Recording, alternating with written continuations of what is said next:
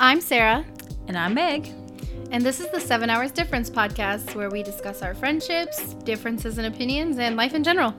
But first, before we get into the podcast, uh, we are each going to give a little brief life update. Um, Sarah, do you want to start with that? Sure. Um, so we realize it's going to come out after Thanksgiving, but in our time, tomorrow's Thanksgiving. Right. So um, I can't go see my family this year because, you know, safety precautions. Yeah. And we are going to attempt a porch food pickup and then a Zoom slash FaceTime dinner. okay. So my neighbor got in on it. Um, her name's Sam, and we always bring her like dinner, and she sometimes she brings us like desserts and things. So she's doing the stuffing, and my mom's doing like turkey and yams and green bean casserole bread, and then I'm doing the pie and the deviled eggs. I don't know why those two things, but That's, that's, my job. combo. Um, I mean, I always make the deviled eggs every year. Um, but I guess my mom didn't want to make a pie, so that was the only thing she asked me to make. So I've got to get up and make those, and then we're gonna do like a drop off, and then we're gonna attempt to FaceTime, and then my roommate, they're also gonna do dinner with my family, and then we're going to do with their family tomorrow night a group game night over Zoom. Oh, so wow. I know I'm kind of excited. Uh, it's gonna be interesting. Definitely like none other Thanksgiving I've ever had. Yeah, I'm sure a lot of people it's going to be like that this year, unfortunately. yeah, the internet's gonna crash tomorrow. Yeah, no kidding. The internet everywhere. But we're gonna give it a try, and I mean, it's not like a huge deal. Like Thanksgiving for us isn't like a huge holiday. Like I know for some, it's like the whole family gets together, and you know, it's like a huge deal. And I don't know, football or whatever. I don't even know if football is happening tomorrow. I don't know. I think, oh, I don't know, because of COVID. Good question. Yeah. But for us, it's always just been like we get up and we cook all dang day and then we clean yeah. and then we eat and that's it. Oh, and we decorate the tree, but we already did that. So Okay. Um, What well, that you? sounds awesome. Um, are you talking about my Thanksgiving or my life update? uh, your life update. Okay. um, well, mine is not anything holiday related, but me and Sarah were having a very interesting food conversation the other day, like we normally do, because who doesn't love to talk about food? um, and so it was weird because she held up this box of pasta that was called, I think it was mostaccioli or something. Is that what it was? Mostaccioli, yeah. okay. I'm sorry. I put my little American uh, spin on it. Ma- Mostaccioli. Um, and I was like, well, that just looks like penne pasta. And so I was like getting on her about it. But then I actually looked up, well, Sarah looked up the difference between them. And mostaccioli is like a smooth pasta. And pasta and penne has like little ridges on them. So here, there's a little pasta fact for everybody listening. Um, I had no idea. It kind of blew my mind. yeah, same. Uh, exactly. Uh, but it did blow my mind because I did not realize that it was so specific as to the types of pasta. I wonder why that's that way though. Like, do you think penne must taste better with a certain kind of like? Um, I would imagine um, penne would be more like in a sauce because the ridges would hold the sauce on. Does that make sense? So then, what's up with mostaccioli? I have no idea. Also, for the record, we only we used mostaccioli because I didn't want to get out the big pan to make spaghetti noodles. We were having spaghetti. Yeah, yeah. like it was just like pure laziness, but we well, didn't it'll bake taste it. the same anyway. I mean, yeah, but we didn't bake it in the oven with the cheese on Yeah. top. We just like put the sauce on it and then we put our own cheese on top. Yeah, like I don't we know called what it spaghetti. mostaccioli would be used for specifically. Like I'm sure there's like a specific use, but I well, have yeah, no idea. it's like the mostaccioli. It's like spaghetti but baked in- instead of using Oh, like spaghetti okay. noodles. Yeah, so I'm sure there's like a certain kind of sauce that you're supposed to use. We used vodka sauce, um, but I'm sure you're supposed to use like marinara or something specific. Yeah, but yeah, like that's like a whole thing. Like you've ever heard of mostaccioli dinners? I've never heard of that.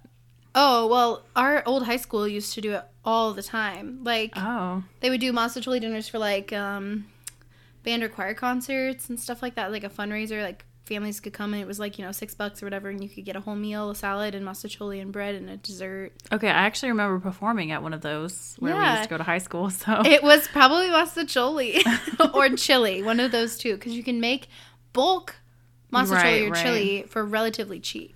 okay. All right. Probably mustacholi. well, I am still learning about different pasta, I guess, as we speak. Look at that. So much pasta knowledge.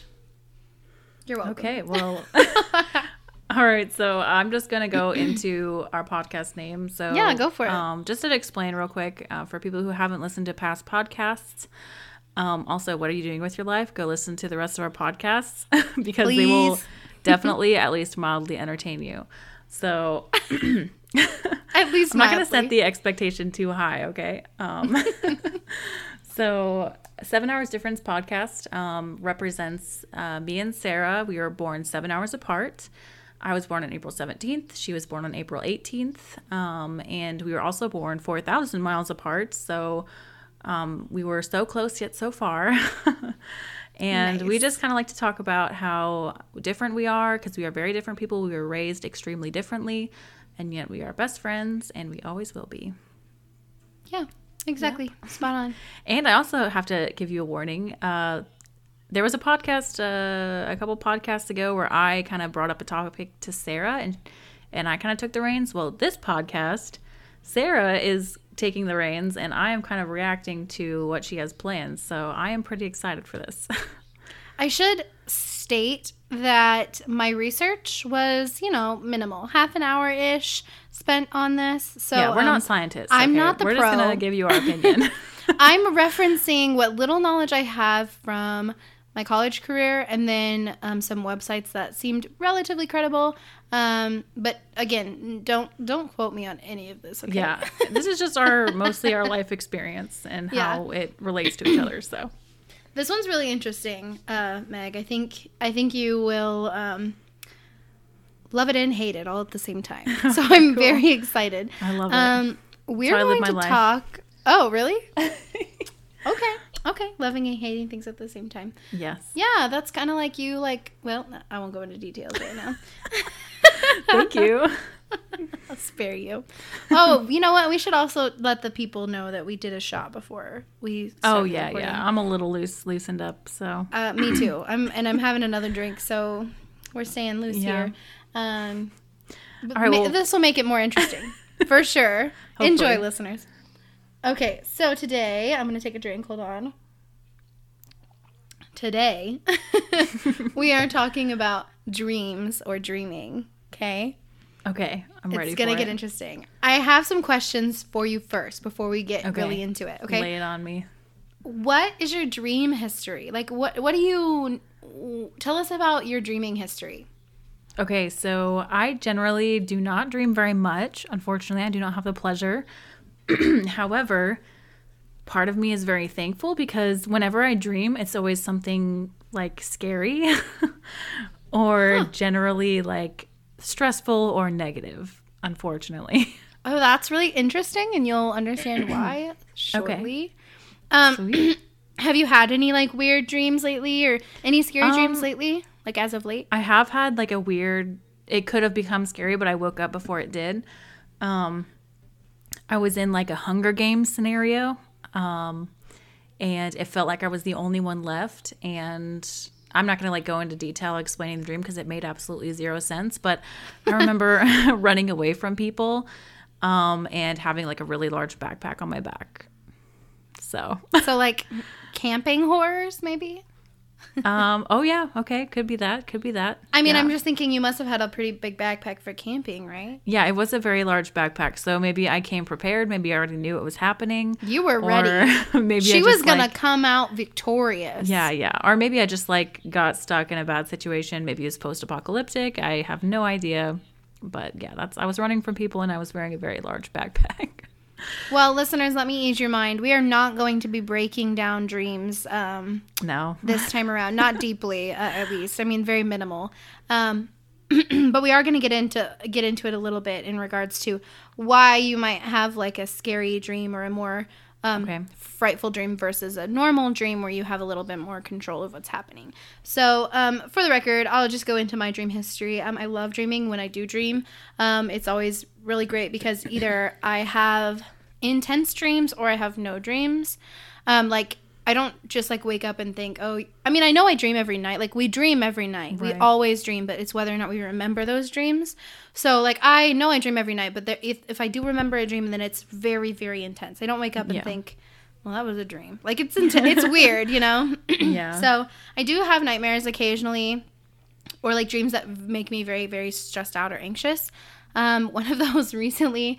Uh, this is the last dream I remember having, and all I know is I was a mother of two little girls, and um, one little girl was awful. She was like so poorly behaved, and I know that it came from a moment in school where I didn't know how to handle a behavior. Um, and it was very similar in behaviors and even the little girl even looked like the little girl from my experience. So Okay. i know what that it, that's what it was from. Um, but yeah i mean i definitely if i'm stressed my dreams tend to be weirder and or scary. Whereas if i'm you know pretty good pretty stable then usually i have dreams um, that are you know relatively positive or just experiences nothing frightful you know Okay. so we'll go into a little bit more of that though because um, I've got some stuff to share with you. I'm gonna go to um, a website. It's called Psychology Today. Okay.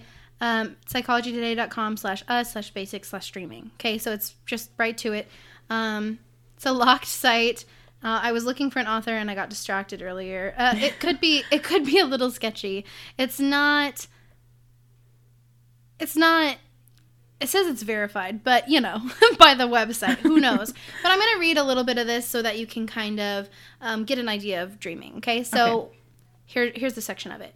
Um, why humans dream remains one of the one of behavioral scientists' greatest unanswered questions. Dreams have a purpose, but it may not be to send us messages about self improvement or the future, as many believe. Instead, many researchers believe that dreaming mediates memory consol- consolidation, and mood regulation, a process a little like overnight therapy. But it's not a benefit all share equally. People who are sleep deprived also tend to be dream deprived, spending less time dreaming and perhaps not remembering dreams as well. So, uh, M- Meg, Yes. are, are you sleep deprived? Um, generally, yes. yes, ma'am. How many hours of sleep uh, do you get at night usually? Um, it varies very, very. How many times can I say very in a row? Um, Probably more than that. it varies a lot. Um, it's like some nights I'll get six hours, some nights I'll get eight hours, some nights I'll get five hours. Like, and I know you're supposed to get like seven and a half or something every night or whatever, but so Yeah. it, it's completely dependent on just basically like how how my brain is is feeling that day. I would say. Yeah, so I I generally probably get six to seven, kind of depending. Again, uh, depending on what I did the night before. You know, sometimes I stay up later than I intend to, whether that be on um you know related to work things or just for fun. It kind of depends, but well, I'd also like to point out that like sleep deprived is different for everybody. So oh yeah, absolutely. like you'll know if you're sleep deprived or like how many hours you need to get per night to function and if you don't get that many then you're sleep deprived like that's just how it is Yeah. Oh yeah, yeah, yeah. Sleep. d- Oh. 100% agree. Some people like legitimately need 8 hours on the dot in order to function and I totally get it. Um, I do not need that much. I need like 6 Yeah. minimum um, to function and I've, I've functioned very well off of 6 hours of sleep, but that could because could be because coffee. I don't know.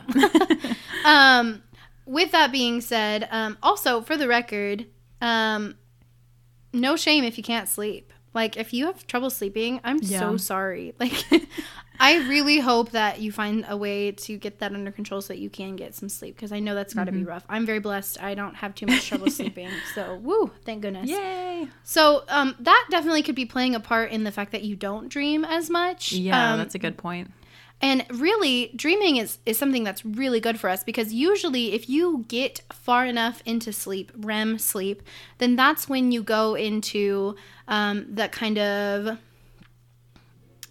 lucid, I guess, almost.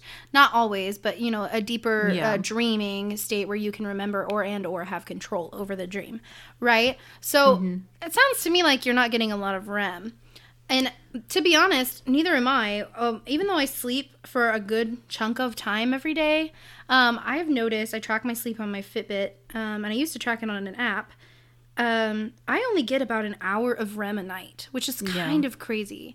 I think you're supposed to get like three hours of REM. That again, don't quote me on that. I don't know for sure, but I feel like one hour is not really enough because that's when you're really making the most recovery with your body and with your mind. Um, and if we're not getting that, you know, that's why we don't function well the next night or the next Okay, day. Okay, I have to tell this like kind of anecdotal story real quick. Okay, go for it. So there's this show I watch. What a surprise! where your brain does like crazy stuff while you sleep, right? So like Mm-hmm. there was this show I watched where this lady was having issues um, with like sleep paralysis. Um, and she didn't know if the things that were happening to her while she was sleeping was real or if they were fake. Um, so basically, what she did was she wrote some text like on a poster board and she taped it to her ceiling. And when she w- woke up and she like couldn't move, she looked at the ceiling. She couldn't read the text. And apparently, there's like a part of your brain, like while you're asleep, that shuts off your cognitive ability to to read text or anything. So she knew because she couldn't read the text that she was in fact asleep while everything was going on. That just like blew my mind. that your brain just like literally shuts down parts of your your whatever they're called like Well, it's interesting that you said that. Um, quick question: Was that a re- like a real based off of a real experience, or was that like a show, or what? No, that was a show, but it, it's a scientific fact. Like they weren't just like making it up for the show. Um, somewhere in here, I have to I have to get to that. Um, we're going to talk about lucid dreaming, and it's going to kind of go into a little bit about about Yeah. that process. But um, kind of picking up where we were. What dreams mean? This is on, the same website. cool. Okay. Dreams are the stories the brain tells during the REM stage of sleep, right? So rapid eye movement, that's like the deepest stage of sleep. Right. People typically have multiple dreams each night that grow longer as sleep draws to a close. Over a lifetime, a person may dream for 5 or 6 full years. Wow. How best to examine all that content remains a source of debate. Um, so here's a couple questions that they decided to go into. Are all dreams based on real life?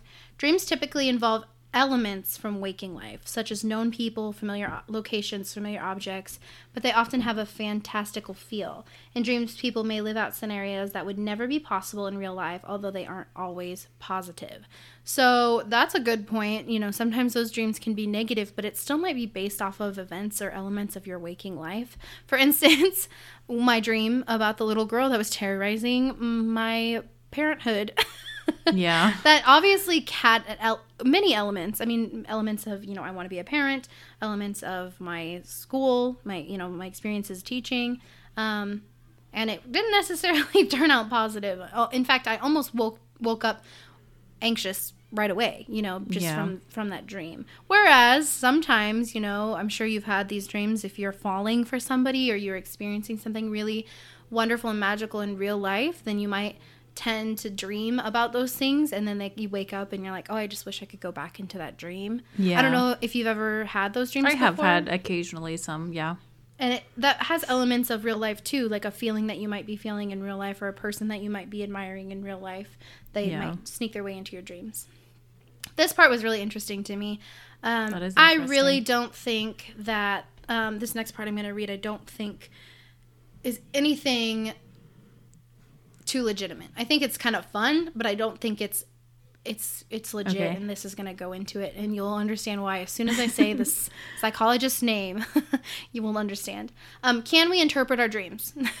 People have always tried to figure out the meaning of their dreams but dream interpretation as a field of psychological study emerged in 1899 when sigmund freud published the interpretation of dreams Today, most experts disagree with Freud's conclusions, and some don't believe dreams signify anything at all. But people continue to mime, mine them for clues in their inner lives. Cre- excuse me. But people continue to mine them for clues to their inner lives, creative insights, and even hints of their future.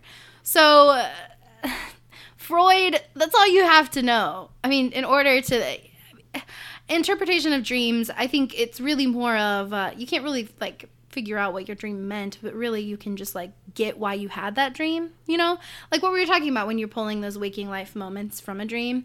But it doesn't necessarily mean, you know, What do you mean? What What do you mean? like Pulling pulling what from a dream? our waking elements, waking life elements. So like what I was saying about the girl who was being crazy in my dream. Like I Oh, knew okay. that that was a waking life element, I got but you. I Okay. didn't like take that and think, okay, so does that mean that there's something in my life that's really chaotic and I need to get it under control or you know Okay. like I didn't go in and like interpret what it meant. I just knew that it was clearly something that had stuck in my head and and you followed me into a dream. You know what I'm saying? That's interesting because I I kind of look at this a different way, um, which I can go into. if you want surprise surprise. yes, bring it on. Um, I've actually like, I think uh, my whole view on the brain, which I'm sure you can agree with to some extent, is that it is like so much more powerful than we give it credit for on a day to day Oh, basis. Totally agree. so, and to me, like the subconscious is everything. The subconscious will tell you everything you need to know about how you're feeling, how your life, but you can't access it because it's your subconscious, obviously. Um, Right. If, if you could access it, it would be your consciousness, um, your conscious, the conscious part of your brain. I got Um, you. Um, so to me, I've always thought growing up, and this has rung true for me generally, whenever I want to think about my dreams, sometimes my dreams are bad. I don't want to think about them. I never want to, like, I just want to forget about them. Um, but usually, if I think about it, I can actually kind of go with what Freud said, like, which I, in a scientific way, it's probably not valid, true, but um, I do think that for me, at least, I assign meaning to those things that happen in the dream, and I, I see it reflected in how I'm feeling on a day to day basis if I really think about it. Now, I don't know if, or how I'm feeling about a situation or a person. Now, I don't know if that's just me and the power of suggestion, which is definitely very possible, or if it's my subconscious trying to like deal with something that I'm just maybe not dealing with. Um, so, but if you how would how would that not be then elements based off of your waking life? because there are things that happen in my dream like have nothing to do with anything that's happened in my life i guess what like i can't like you you know how you identified the the little girl in your dream as like kind of an actual real person Well, and that doesn't Um, always happen. That's just right. the case there. Yeah. but like Okay. I, I mean i guess i'll feel things in my dream that like i've never felt maybe like extreme fear or you know that sort of thing and stuff that i just generally don't feel at all as i as i have it on my i mean okay i just stuttered like a ton but you're good. I have this. Well, first of all, I mean, I'm not. I think psychology is such a science where, yes, there is research, and yes, there's some things that are pretty well standing. oh yeah Um, definitely But it's kind of always up to your not psychology is up to your beliefs but like people always will listen to what psychology has to say and then come to their own understanding of what they believe you know and that's just how people do psychology Yeah. sociology that kind of stuff but um, my thought process is um, it's kind of to each our own right and Mm-hmm. I think to some extent it's still an element of your waking life because well like you said the subconscious like yeah you're you're feeling that some way somehow even if you can't identify it in your head. So like Yeah, if I- I it's extreme with that. fear, you're feeling that extreme fear and that might be elements of your waking life. I mean I, I hope you don't walk around in extreme fear all the i time. I don't know Oh thank God.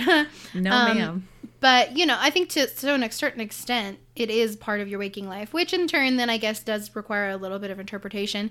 But I don't think that we need to take our dreams like word for word. Um, Oh, I which agree, some people definitely. some people do. Some people are like, well, this is what happened, so um, I'm gonna change my whole life around now, and I'm gonna move to California and do this and quit my job. it's kind of like people know. who like trip crazy. And then they like take their trip and like apply it to their life word for word or something like, kind of "No." the same concept Yeah. So y- yeah, to an extent, and like I get, I get it because I've definitely interpreted dreams um, of my own and thought, okay, well, this must be speaking to something, but again, I'm not, I'm not really Yeah. digging deep into it. I mean, if it's pretty surface level, then I can pick it up. But you know what I mean? Well, I would I say know. that's like a cultural thing too, because like like obviously now and we live in the united states um, anything like mystical is not widely accepted or even tolerated like as any kind of real real thing. Um, while as years and years ago like maybe a native american culture or um, even some like of course middle eastern cultures they would be like you know they like the the native american culture used to be like all about connecting with your spirit with the animals dreams prophecies all this stuff you know um, stuff that's really only written about now. Um, obviously, I'm not privy to Native American culture at this moment, so I can't say any facts about that. But that really has always fascinated me, like the importance they put on the dreams. Yeah, absolutely. Well, and you know that was prior to to research too. You know where they didn't Yeah. have answers, but they had answers. You know, Right, and right. I I think that's really interesting too. Actually. I don't know. See, and that's the thing. Is why I can't necessarily come to an, um, We can't a come to total any stance. here. You know, it just doesn't. It doesn't make sense. And one, and like the article said, there there is no there's no answer to this. This makes no sense. Right. The brain is, like you said, so so complicated and powerful. We just we don't understand all the working pieces just yet. Um, Oh yeah. which is kind of why I love it. Um, Oh yeah. it's so fascinating. I studied some psychology in college and I really enjoyed it because the human brain is like literally Yeah. insane. um, well, that kind of leads me to well, it doesn't really lead me at all, but I attempted attempted to segue. We're doing a Um, segue. to the next little bit of this of this article. I'm not reading it word for word, but I'm kind of working along the way. Um, this says why we have nightmares. Um, this is really interesting because of what you said. Okay, so Yeah. um, nightmares can create feelings of terror, anxiety, or despair, and lead to psychological distress or sleep problems like insomnia. Research has identified a range of causes for nightmares, including post-traumatic stress, anxiety, especially the presence of generalized anxiety disorder, dissociation, and psychological changes. Um, so, I mean, if they've made it this far, then they know that we obviously are dealing with some anxiety to a certain level. Right. Um, and I mean, if you think about it, like, would you say that? Y- I, I mean, you were you were diagnosed with anxiety, right? Um, yes, but it wasn't as like it was an anxiety disorder. It was just like a more of a general diagnosis. Yeah, I would say. Okay, so that would be a generalized anxiety disorder. It would, yeah. Generalized Okay. anxiety. There you Whereas I was diagnosed with panic disorder. So I don't Oh, okay. live my life in anxiety. Right. Um, I mean, there are things that can trigger my anxiety. Um, t- um, you know, and that usually leads to a panic attack. Yeah. Um, whereas some people like live their life with anxiety, and, so And I'm- that's I'm- that's where we're different. well, I'm lucky that you, my level of anxiety on a day to day basis, yes, I'll have flashes of more extreme anxiety, but I generally can brush it off. So I know I'm definitely not as severe as a lot of people in this Right. in this world. But I mean, if you think about your dreams, um, whereas like I told you, I don't really have a lot of nightmares. Like I generally have more good dreams than bad dreams. Um, Yeah. Likely because when I go to sleep, I'm not going to sleep in the middle of a panic attack. I'm not going to sleep when I'm ready to have yeah. a panic attack.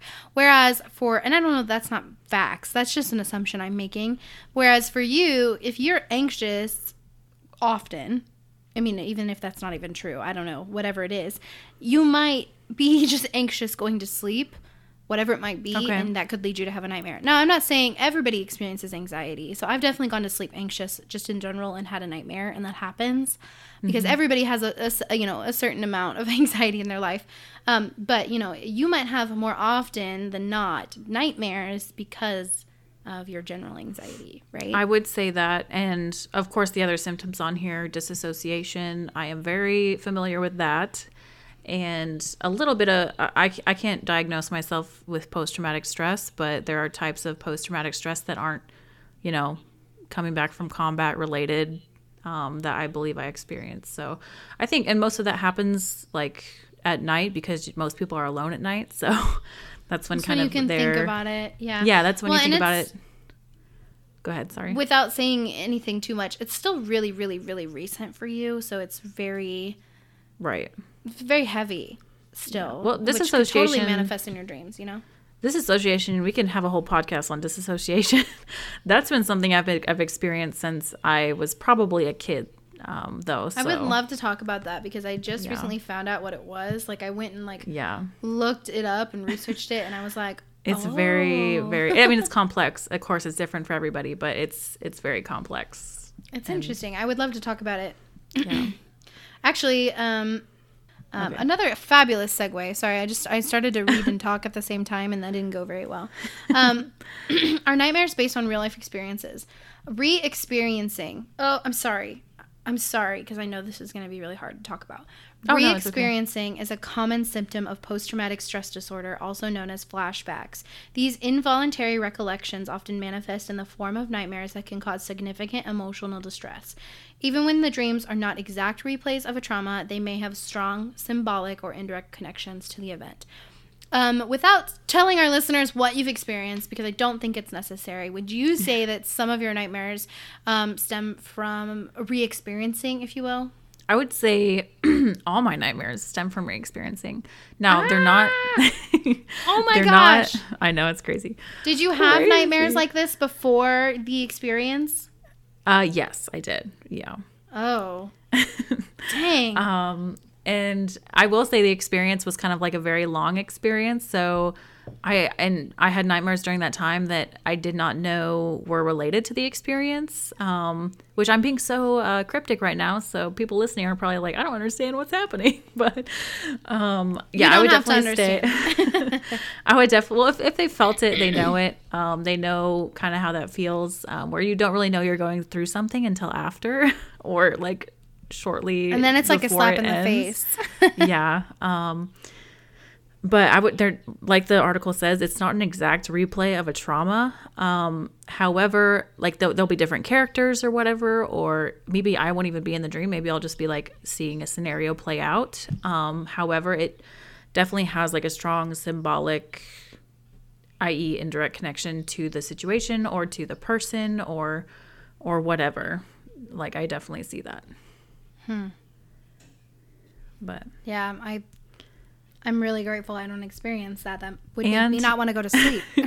Here's the nugget. Um, I don't know why, uh, but if I watch a zombie movie or a zombie TV show, I will have nightmares about zombies for weeks. Okay, so Meg why. does not like zombies. And that just triggers me because I like obviously zombies are not real, and there's no other really type of horror that will do that to me except for zombie horror. So, hooray! Well, you know what? I'll always be your non-zombie watching buddy because I just don't. I don't like to do that either. So it's all good. Yeah, I don't know what it is, and I like zombie movies. Like I enjoy watching them, but they're just really like I don't know. They affect me. Speaking of zombies, you know who shouldn't watch zombie shows?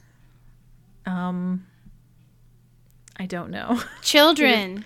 Oh, Um, yeah. my flawless segue is just this fun fact. Um, children are plagued with um, terrifying dreams and nightmares more than adults, generally. That makes sense. Um, but if you think about it, kids don't have a way of necessarily understanding and or separating their anxiety, from, like you know, from like who they are. Like it's just like they don't understand and they don't get how to use it and, and or take care of it or handle it, Yeah. and so it it's more likely to come up in their in their dreams as they Yeah. figure out what's going on. I in mean, their they don't have the rationalizing Right. down yet. Yeah. and a lot of us adults don't have that either fully, but I mean, it definitely helps with if you feel anxiety to like partly be able to rationalize, you know, to yourself, I, sh- you know, this is not my feeling. I shouldn't be feeling this. Here's some ways to cope with it. Kids don't really get that yet. While we're here, here's another fact. Um, half of grown-ups also have occasional nightmares, although fewer than 10% re- report frequent or reoccurring episodes. So you, lucky you are in the top 10% Yay. of adults who have to, oh, who not have Yeah. to, but re- frequently report uh, reoccurring episodes. That's Yeah. crazy. I'm Um, glad. I'm glad I do not have like night terrors or something. Yeah, seriously, me too. I the more I'm talking to you about these dreams, the more blessed I feel by the second. I have really wonderful dreams and I, I love dreaming. Oh, that's good. um that's probably why I love sleeping so much because when I dream I can go off and it's like acting. Like when I get to be on a stage, same concept. When I dream, I'm not necessarily facing real life. I am enjoying things that have nothing to do with paying bills and um, being single. So, um anyways, I have a question for you. oh, Um, okay, hit me with it. So, do you ever have those dreams where you like, like it's like when you first fall asleep, where you like fall or whatever, and you like wake up Oh in like a sweat? Okay. Or like you're falling and then like you think you hit the ground and you wake up and you jolt. Yeah, that happens to me a Oh. lot. Oh yeah, me too. Me too. I I don't know what the theory behind that is. I'll have to look that up sometime, but yeah, I do definitely experience that. Yeah. that. Okay, so that's just like a universal thing. Anybody Yeah. can feel that. most people feel that. Yeah. yeah. So that kind of leads me into I mentioned this earlier, lucid dreams or mm-hmm. lucid dreaming. So let me read this little section here for you. Okay, so it says during lucid dreaming, which most commonly occurs during the late stages of REM sleep, a dreamer is aware that they are asleep, but is co- able to control events within their dreams to some extent. Lucid dreamers report willing themselves to fly, fight, or act out sexual fantasies. There are communities dedicated to learning how to lucid dream at will, although evidence that this is possible remains inconclusive. So that could maybe has something to do with like the tripping thing because like what you said like some people will Yeah. like you know do this on purpose and experience this dream that's Right. like super lifelike um and i feel like that you know is kind of like lucid dreaming um i i can't say that i like reach a point where i realize that i'm asleep and that i i am in control i i don't think i've ever experienced that so maybe i'm not a lucid dreamer but most of my dreams are relatively intense to the point where like I, I can kind of see what's coming, you know? So I guess Yeah. I'm almost in control, but not really. I know I never realized that I'm asleep. And then I wake up and I'm like, oh dang.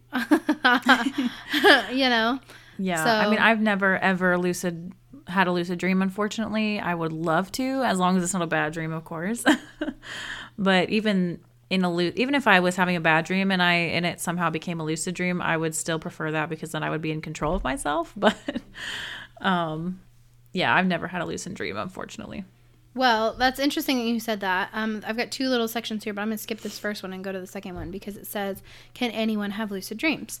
Um, most people do not typically experience lucid dreaming, or they do not realize they do. And those who do tend to experience it in a limited way without full agency.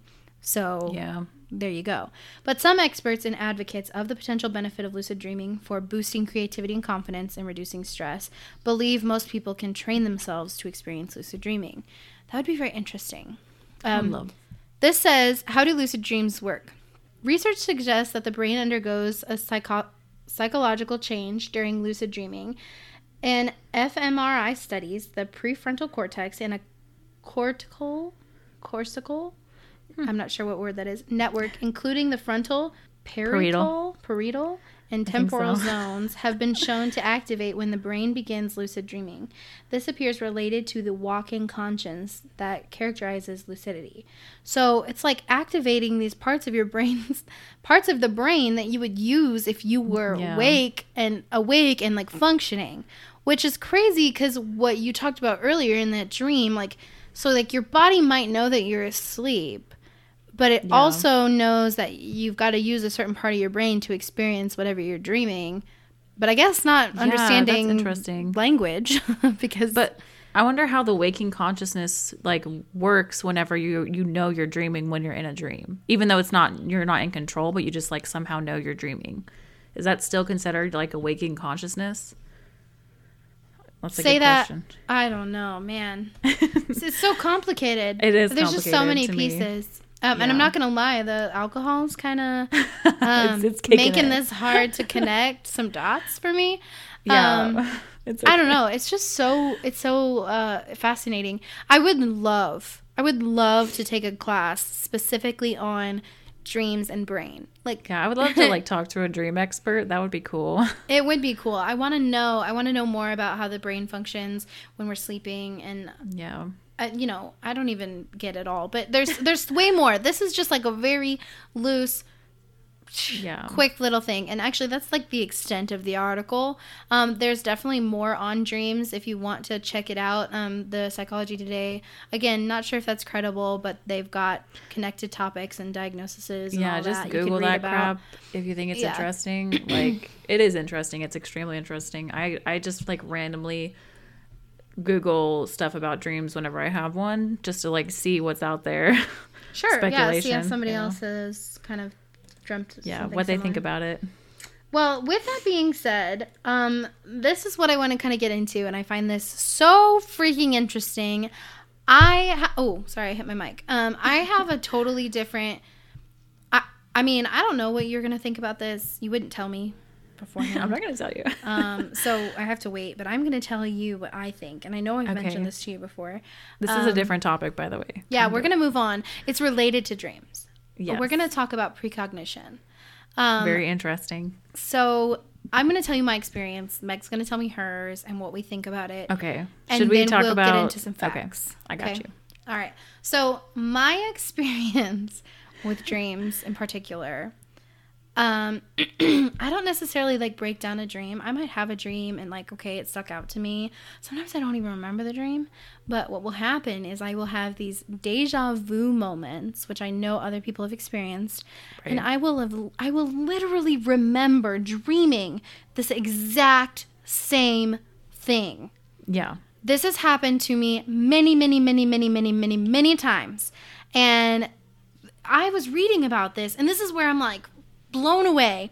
I was reading about this, and some people, like, they might have had a precognitive dream, but it wasn't exactly the same thing that happened. It was like a generic, like, well, yeah, I died, and then they died, right?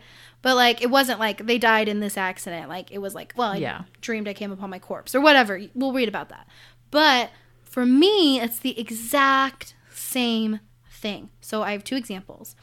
Recently, I was sitting at my desk planning for remote learning in my elementary office. Um, I have a, two offices, one in each building. And I was sitting in this little tiny room at this desk that was decorated, and I was working on my computer planning for remote.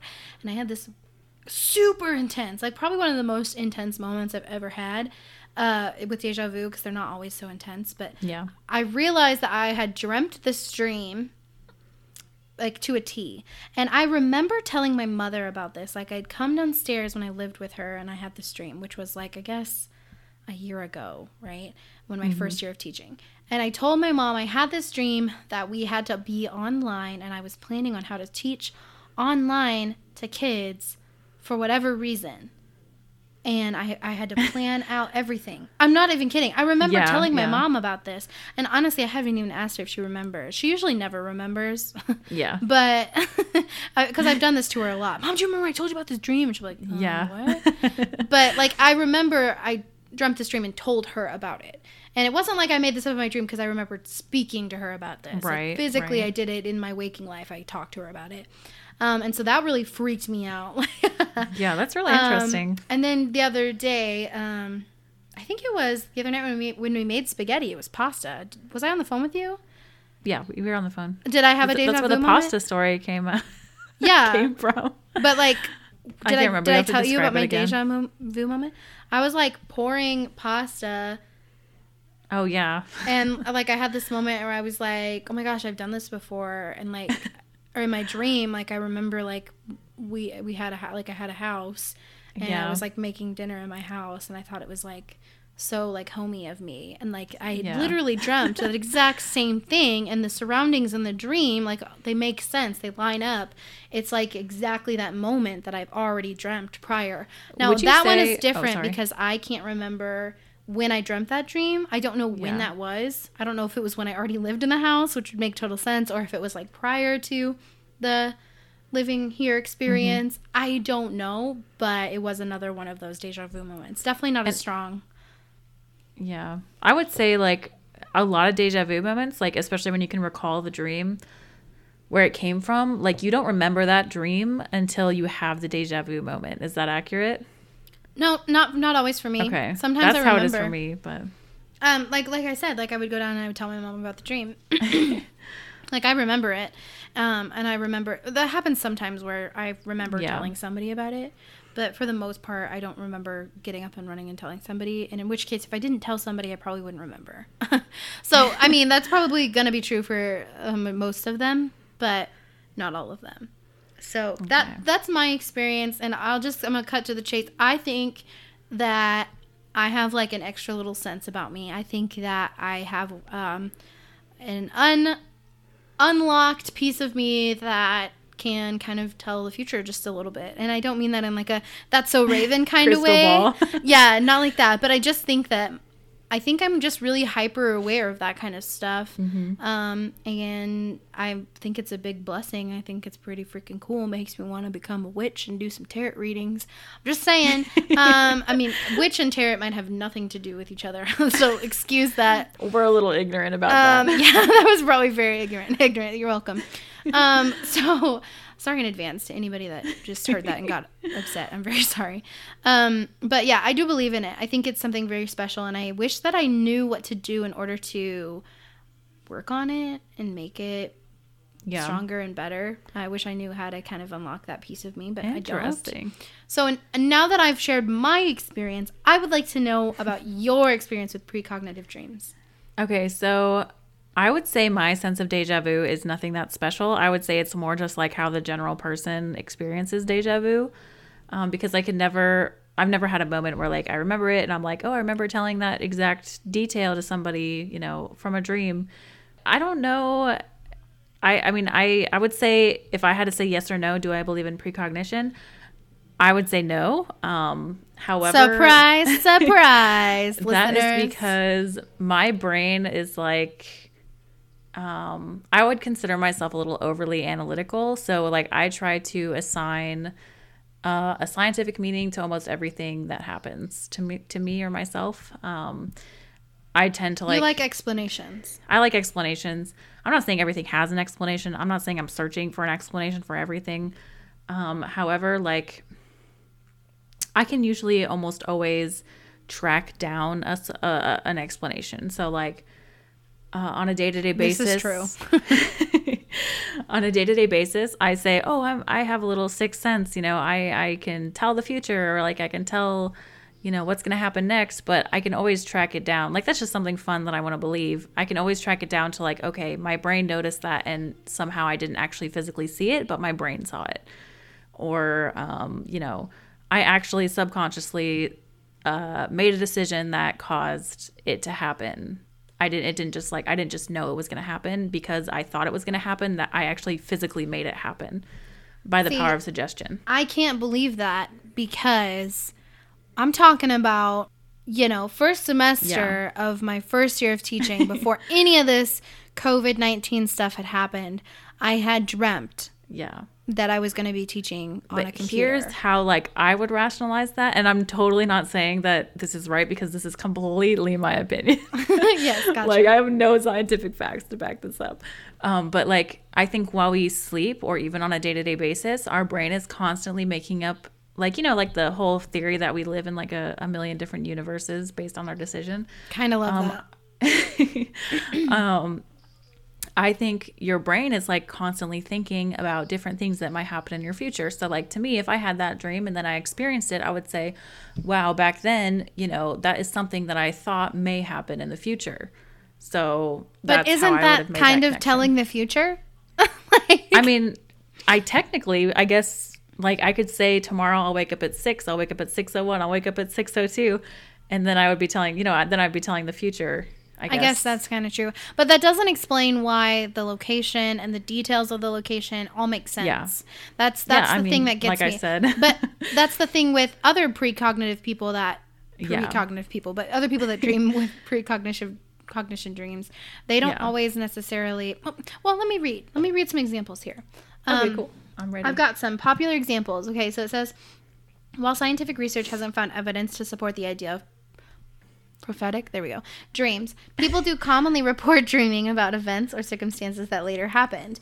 You might have heard of these famous examples. Okay, so I've just got a couple I want to read. Okay. Um, Aberfan landslide. I don't recognize this Oh, uh, yeah, don't situation, but nearly 150 children and adults were killed in 1966 when waste from a coal mine buried a school in South Wales. That is freaking heartbreaking. Um, when sad. psychiatrist John Barker visited the town and spoke to many of the residents, he realized many of them had experienced some type of premonition about the disaster. Even some of the children who had died had mentioned dreams and premonitions of dying in the days before the landslide. Barker advertised in, Lo- in a London newspaper asking anyone who had experienced a premonition before the landslide to send a written account. He received more than 60 replies, about half of which mentioned a dream of the disaster. Okay. Okay. Here's another one Lincoln's death. This is so freaking weird. I love Lincoln so much. Okay. that comes from being from Illinois. Anyways, about two weeks before his assassination, President Abraham Lincoln described a recent dream to his wife and a few of his friends.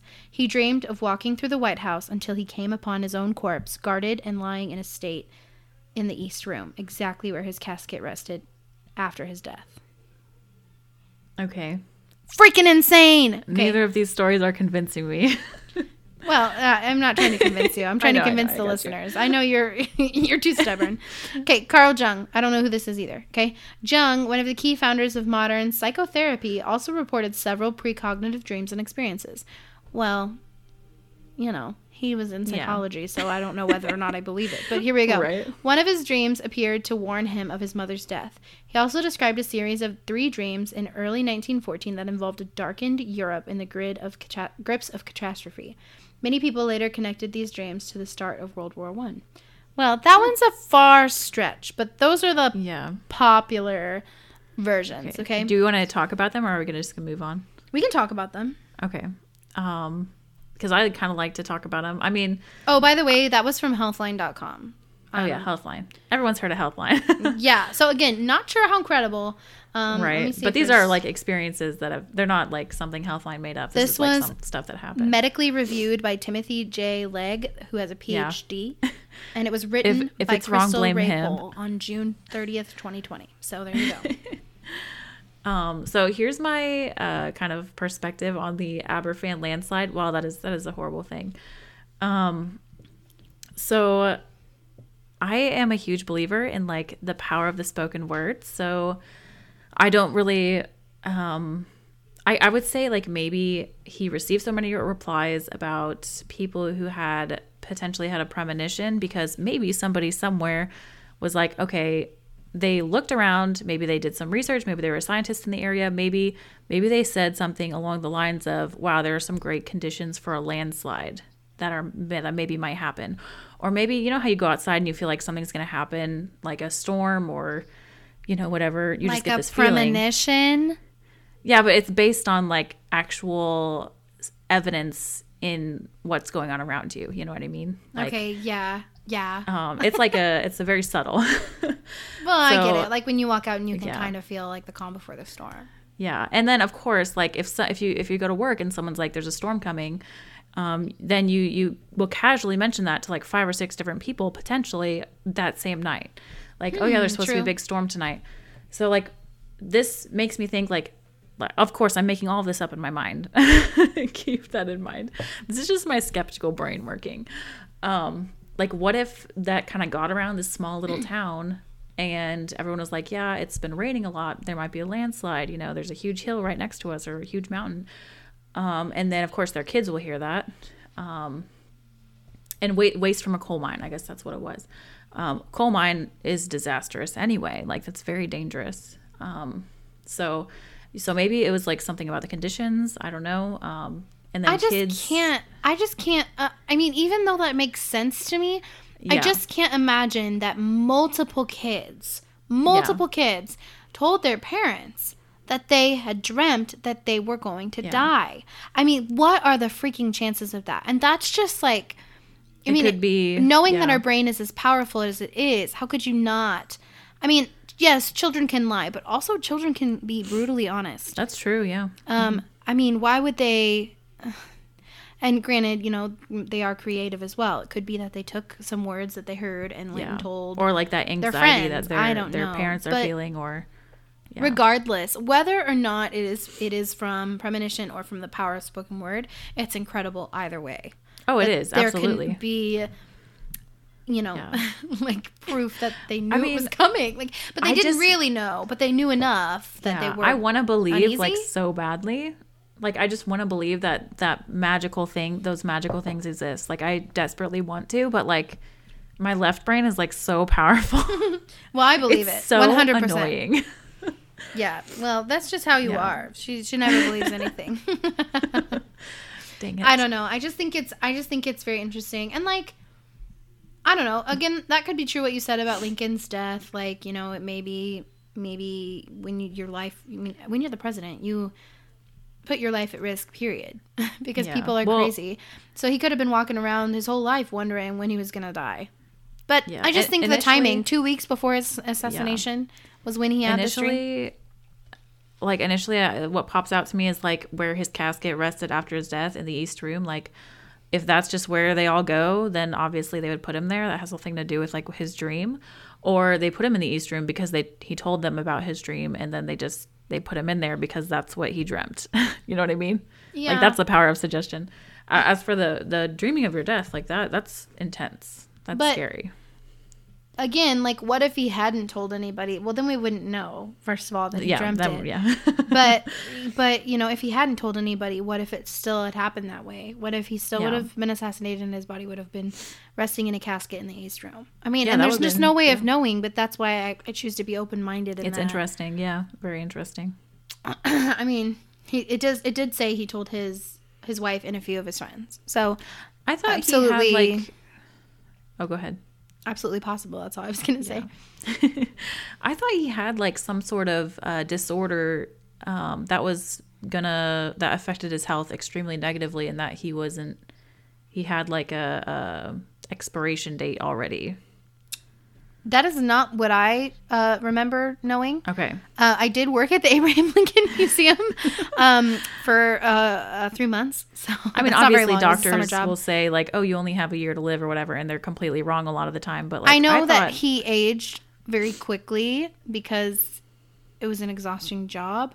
I don't Yeah. remember knowing. I'm about to Google it because I thought it would. I, okay, this is something I read. This is not based in fact. This is not based in any. This is just something I read a long time ago.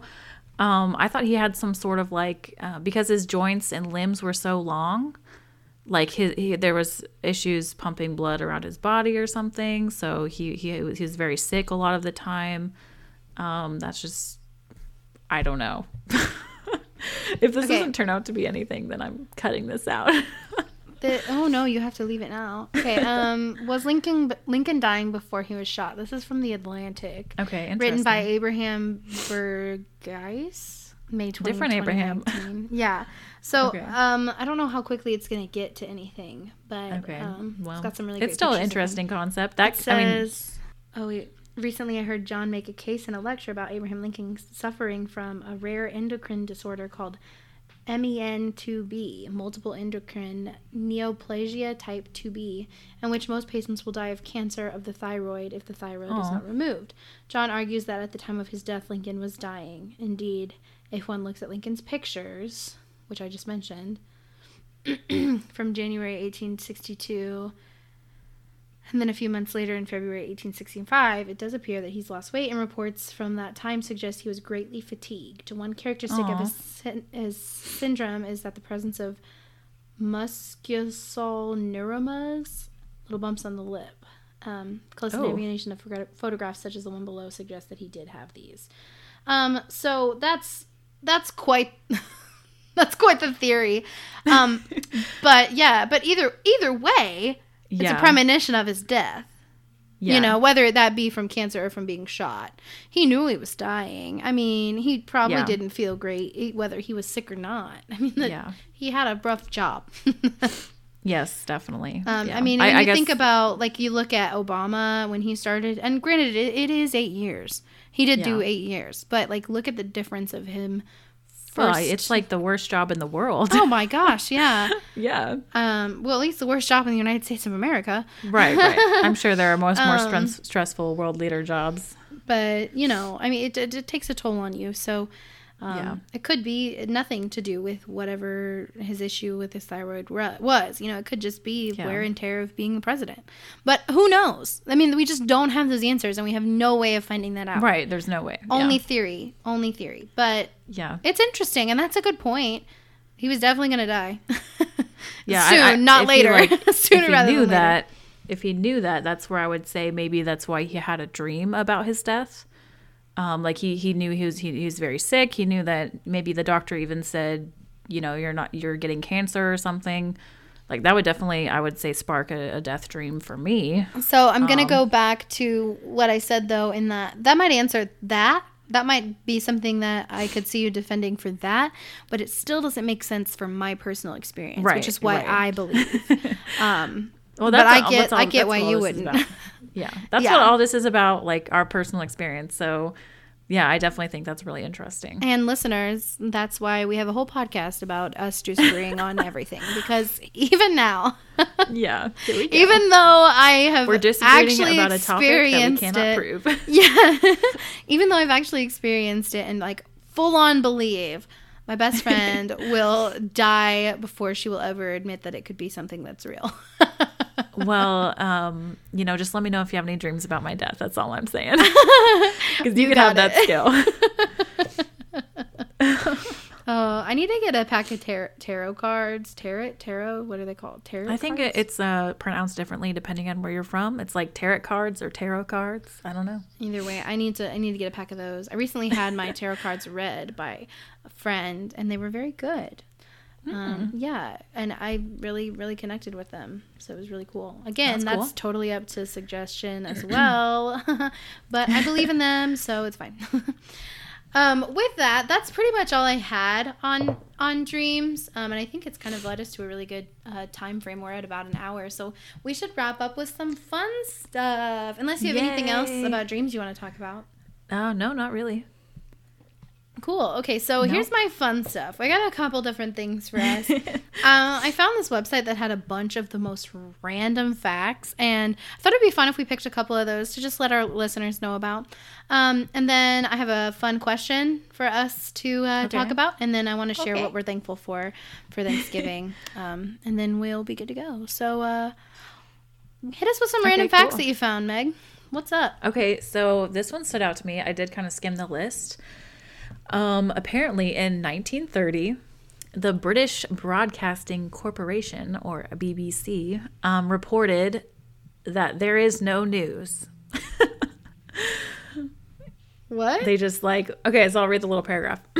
On April 18th, 1930, oh, your birthday, the BBC skipped the usual news bulletin and instead simply stated, There is no news. Broadcasted a Wagner opera, and yeah, that's what they did.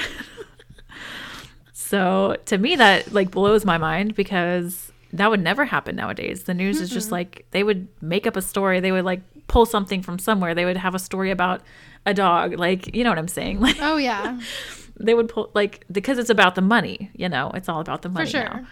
now um but like imagine just reporting oh by the way there's no news i love it I, I do love that. I love it. yeah Um, I've got one here. Interesting. Um, I don't. Again, guys, this is just best of life or bestlifeonline.com random facts. So not sure how legitimate this is. Take what you will from it. But this one says, um, women's tears reduce men's testosterone levels. Um, so let me read the little blurb. It says, it turns out tears are a big turnoff. Study had men sniff drops of women's emotional tears and a neutral saline solution. Those who sniffed the tears became less aroused. As one of the researchers told the New York Times, basically what we found is the chemo signaling word for no, or at least not now. wait what how did they even how did they come to that conclusion Can you just imagine like looking at a woman and like, okay, we're gonna upset you, and as you cry, can you please collect it in the cup so that we can have a man sniff it? Thank i you. can't imagine like being part of that study and like sniffing it like can you imagine just like sniffing a saline solution Hey. with tears in it People need money. People need That's money. true. You get your money however you need to get your money. I would sniff I would tears for money. Yeah. Yeah. absolutely. I would sniff all kinds of weird things for money. Use my nose. It's fine. but also who thought up this stupid study this is like such a stupid study I don't know, but it's interesting. We want to know all the facts that we want, uh, we can possibly know. You know, I mean, Yeah, but obviously, like if a woman is crying, she doesn't want to do anything. so what kind So, of like, chemical comes out with our tears that then somehow, when mixed with men's chemicals inside their body, registers to them that they shouldn't go for it? Yeah, like Yeah, I mean, how does that even happen? you don't That's like go up to a crying lady and sniff her face, and then obviously not. No, but like if you that. were in a relationship and your wife was like you walked in, you were like, I'm ready to ready to you know what. And then you see your wife crying and like you you know sometimes you can smell people's tears. I don't know. I get that. And then Oh, you I've like never. realize oh dang not now. I would say like the chemical is the last thing that would give you that clue. I would say it's more no like but the- like but you know like sometimes i would argue that uh, occasionally men aren't in control of that but like if the chemical Okay. is saying like okay no now's not the time then their their body is also going to then react it's, i mean it's different for your brain to be like not now idiot it's another Okay. thing for your body to say not now I am also wondering in this study, how did they like how did they measure the arousal? and like what was well what was happening in the room to like even get them aroused do you think they begin just had a hard on and then they were like sniff these tears and then they just watched oh no? Oh my gosh. I would totally be part of this study. I have so many questions. okay, maybe we should move on to a new one before it gets too yucky. Go for it. um, okay. okay, so the inventor of M&Ms was allergic to peanuts. So this to me for uh, initially was like not si- not significant because like obviously original M&Ms did not have peanuts in them, but then I imagined this like okay, this is like made up in my brain, but like imagine like the guy who took over after the original CEO was like screw that guy and then just made one with peanuts in it. I don't That know. is insane. I can't Yeah. even. so Yeah. he just knew that peanuts tasted good and they would probably taste good with chocolate. Yeah, I guess. I mean, to me, like obviously, He was the like- best creation. Hey, try this. I can't, so you have to eat it for me. And then I got or did was peanut like, M and M's um, come out at the same time as regular M and M's? I don't know. That's a good question. No, many probably not. M&Ms now. Probably not. Because think about how many new M and M's have been released. Heck, even in the last like two years. Yeah, I mean M and M's are like the worst candy, but Um, that's not true. they are the worst candy. They're not the worst, okay, but Little they're pretty drops bad. of chocolate, delicious. no, they don't even taste like chocolate. They just taste like hard, barely chocolate things. Well, the crunch is definitely an appeal. Like if you Okay, like crunchy get things, then you can really get behind. That hard shell of chocolate is my jam. I got you. You know what I could live without though? The food Um, coloring. I could live without that. oh, yeah, it could all just be brown and I'd be totally fine. I don't like my uh, dose of red dye number five. You know. That's that's how the um, government keeps us under control. yeah. I'm just kidding. That's a lie. Okay, here's mine. you know I love coffee, so I had to do this one. Um, George Okay. Washington invented instant coffee. It's true, Oh. though it was sadly a different George Washington than the man who led the American Revolution. Oh, very deceptive. The man behind instant coffee was George Constant Louis Washington, a Belgian immigrant to New York who held over two dozen, two do- dozen, two dozen, two dozen patents for everything from early cameras to food processors. His biggest hit was Red E coffee. Get it? Which required no brewing, but reportedly tasted gross. Still a true. surprise. Instant coffee is disgusting. However, if you really need your caffeine, that's the way. Yeah, I'm not gonna lie to you. I don't drink coffee at all. Um, I don't need the caffeine, so Well, I'm just then avoid all of it. you're you're blessed. Um, I really do enjoy my Yeah. coffee though. All right, Yeah, your turn. uh, Let's do one fine. more each. I think. Okay, so this is one that I actually like took off a different website, but um, oh, okay. Fun fact: cows moo with regional accents. Um.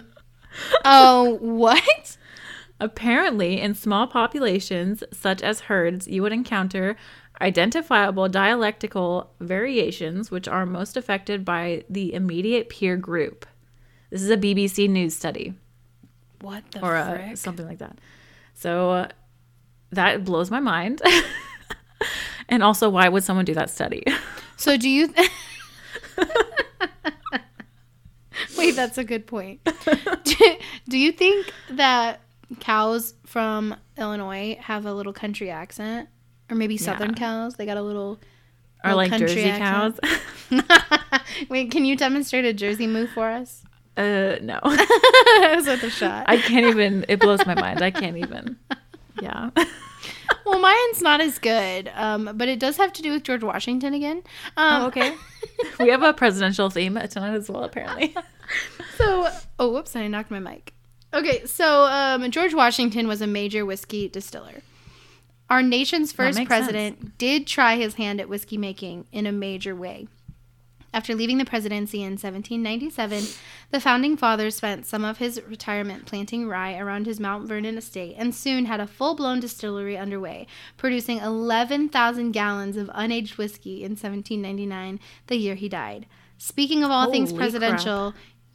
Oh, then there's like a here are two, 20 amazing facts you never knew about the White House, but we don't care about that. Oh, I don't care. About that. That's crazy. I mean, good yeah. for him.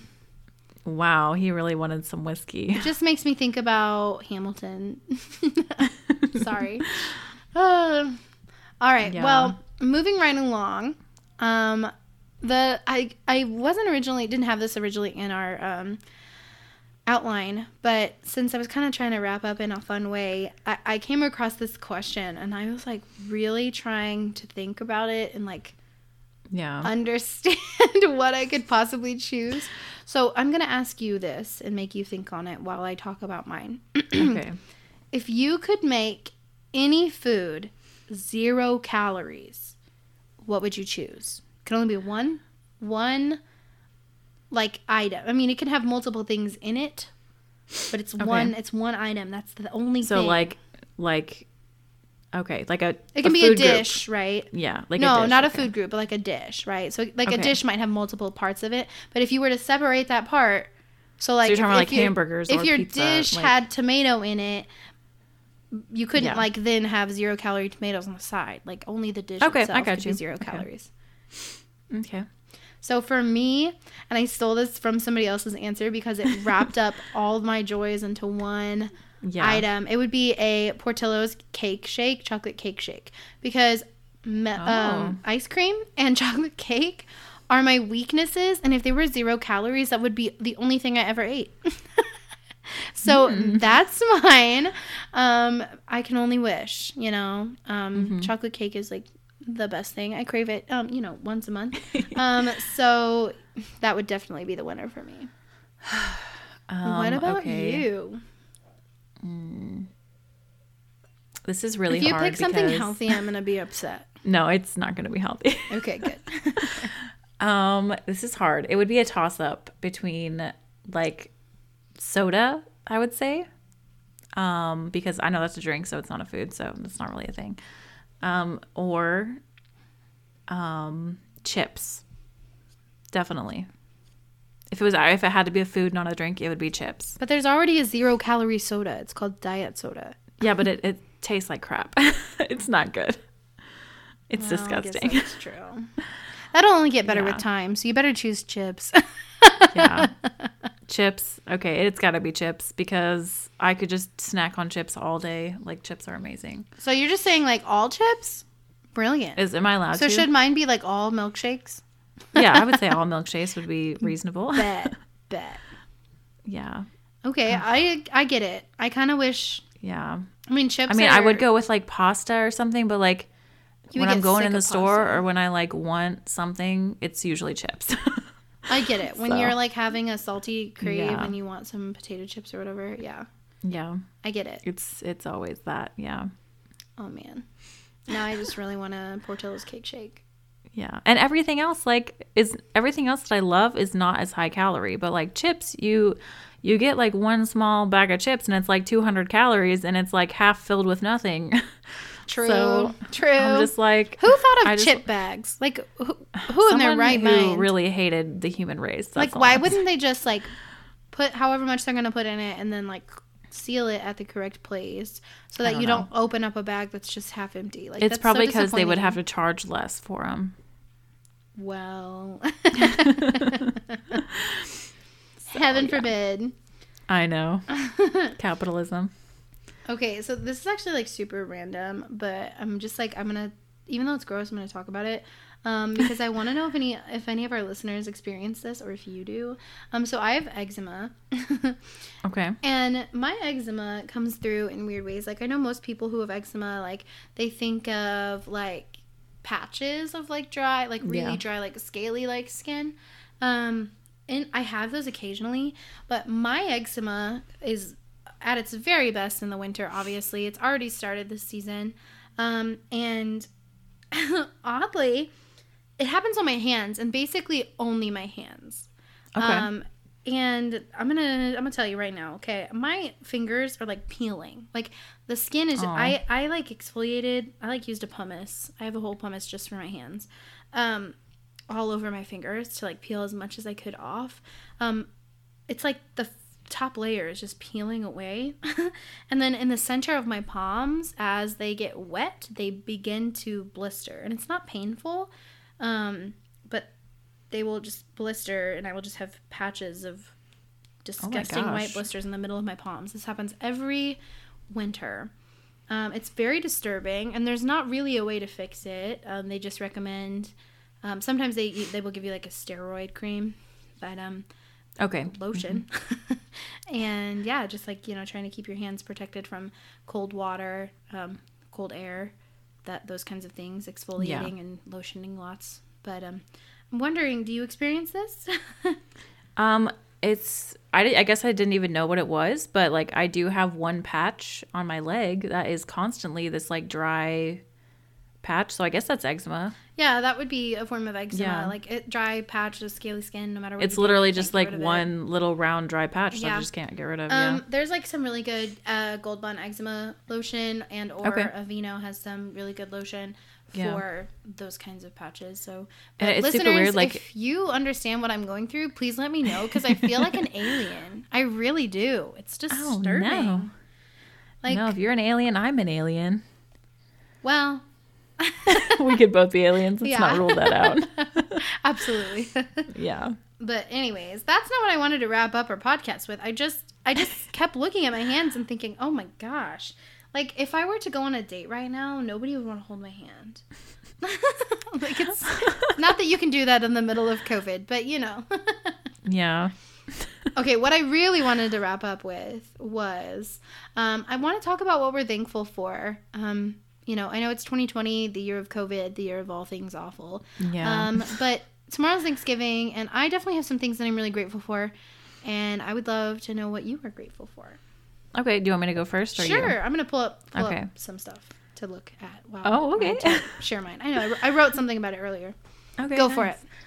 Well, I am being put on the spot, so. You're welcome. Um, I would say I am most thankful for um, my friends um, and my family, of course. But I'm just gonna like, of course, I'm always thankful for my family, and Right. I'm always thankful for my friends.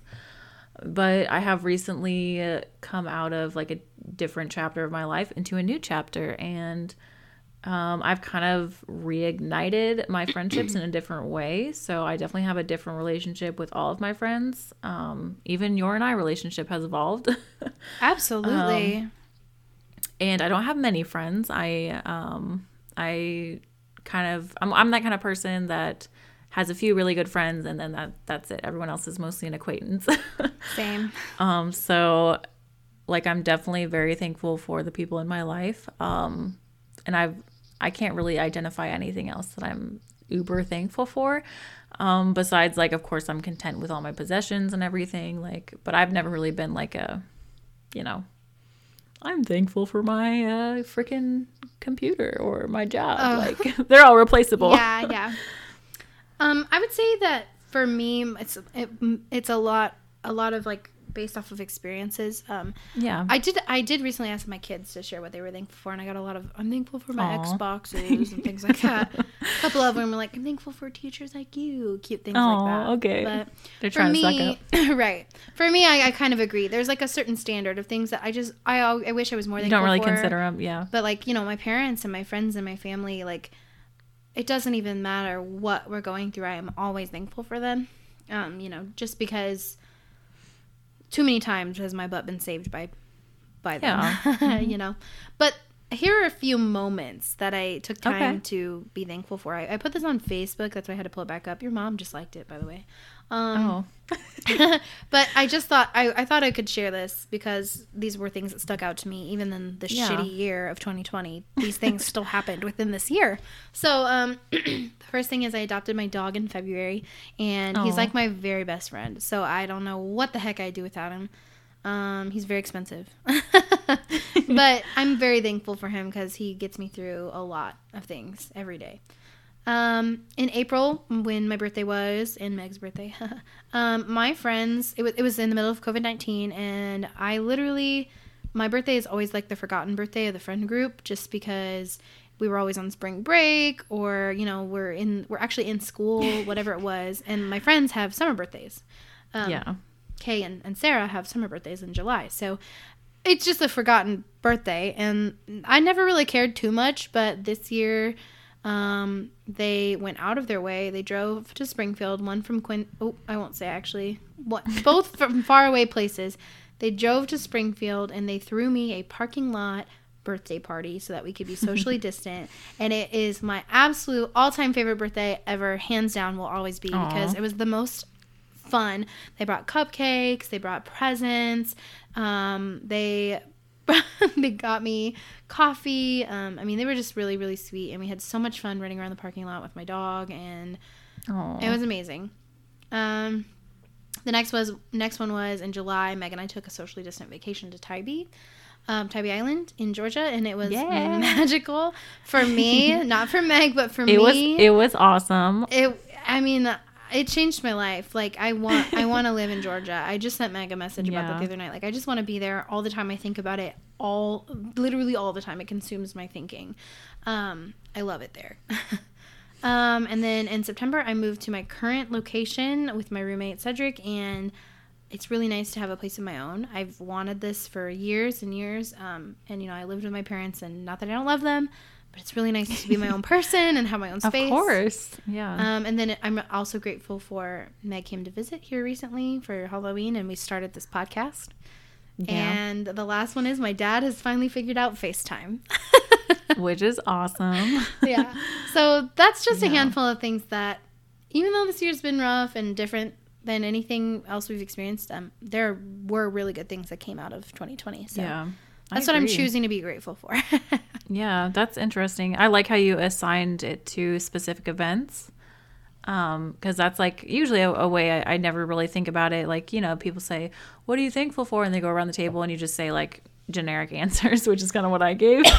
well, Um, but I, like mean- how you recalled specific of like actual events, not necessarily things or like people. yeah. I mean, people I'm, I'm always going to be grateful Of for. course. Yeah. But like things are like you said, replaceable. Jobs are replaceable. No, I do Yeah. love my job. I'm very Yeah. thankful for it, but it is re- replaceable. Um, but you know, there are there are experiences that we will have as memories, and Yeah. we'll never get to experience them the exact same way. So Yeah. people people are very People are not special and ex- replaceable and experiences, experiences are not replace- replaceable. exactly. yeah. Bingo. Spot on. So Yeah, that is yeah. yeah. There are so many things to be thankful for. we forget. And we get yeah. stuck in this space, you know, and we we don't Yeah. remember all the wonderful things that we've got to experience. I'm guilty of it, very guilty of it. Well, I I am I was thinking today about how like okay, so I don't know if I mentioned this before on the podcast, but I work like 65 hours a week. I have two jobs.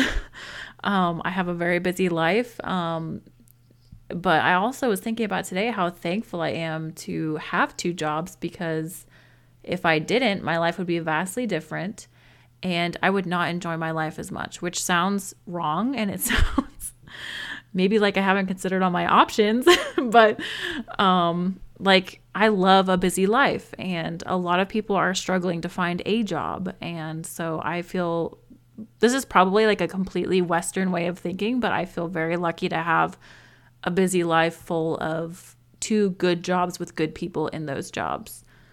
Um, yeah. So that's I it's their jobs are replaceable, yes, but I do feel lucky to have a busy life. I should look at it that way because I, I do not work 65 plus hours, thank goodness. Um, but I do work two jobs, and there was a while where I was working every day, and I was very, very tired, and I couldn't see it that way. But you're right. I, I prefer to be busy too, and I like the extra income. And really, how lucky am I that I have two jobs, that you have two jobs, whereas, Yeah. you know, I know people that are struggling with finding a job at all. And That's or true, yeah. finding a job that actually gives them the hours and the money Yeah. that they, they need. I mean, if if you're talking about your ideal life, of course people want like I want to get my full salary Mm-hmm. on lower than 40 hours a week, working 3 days a week, you know, off 5 or whatever.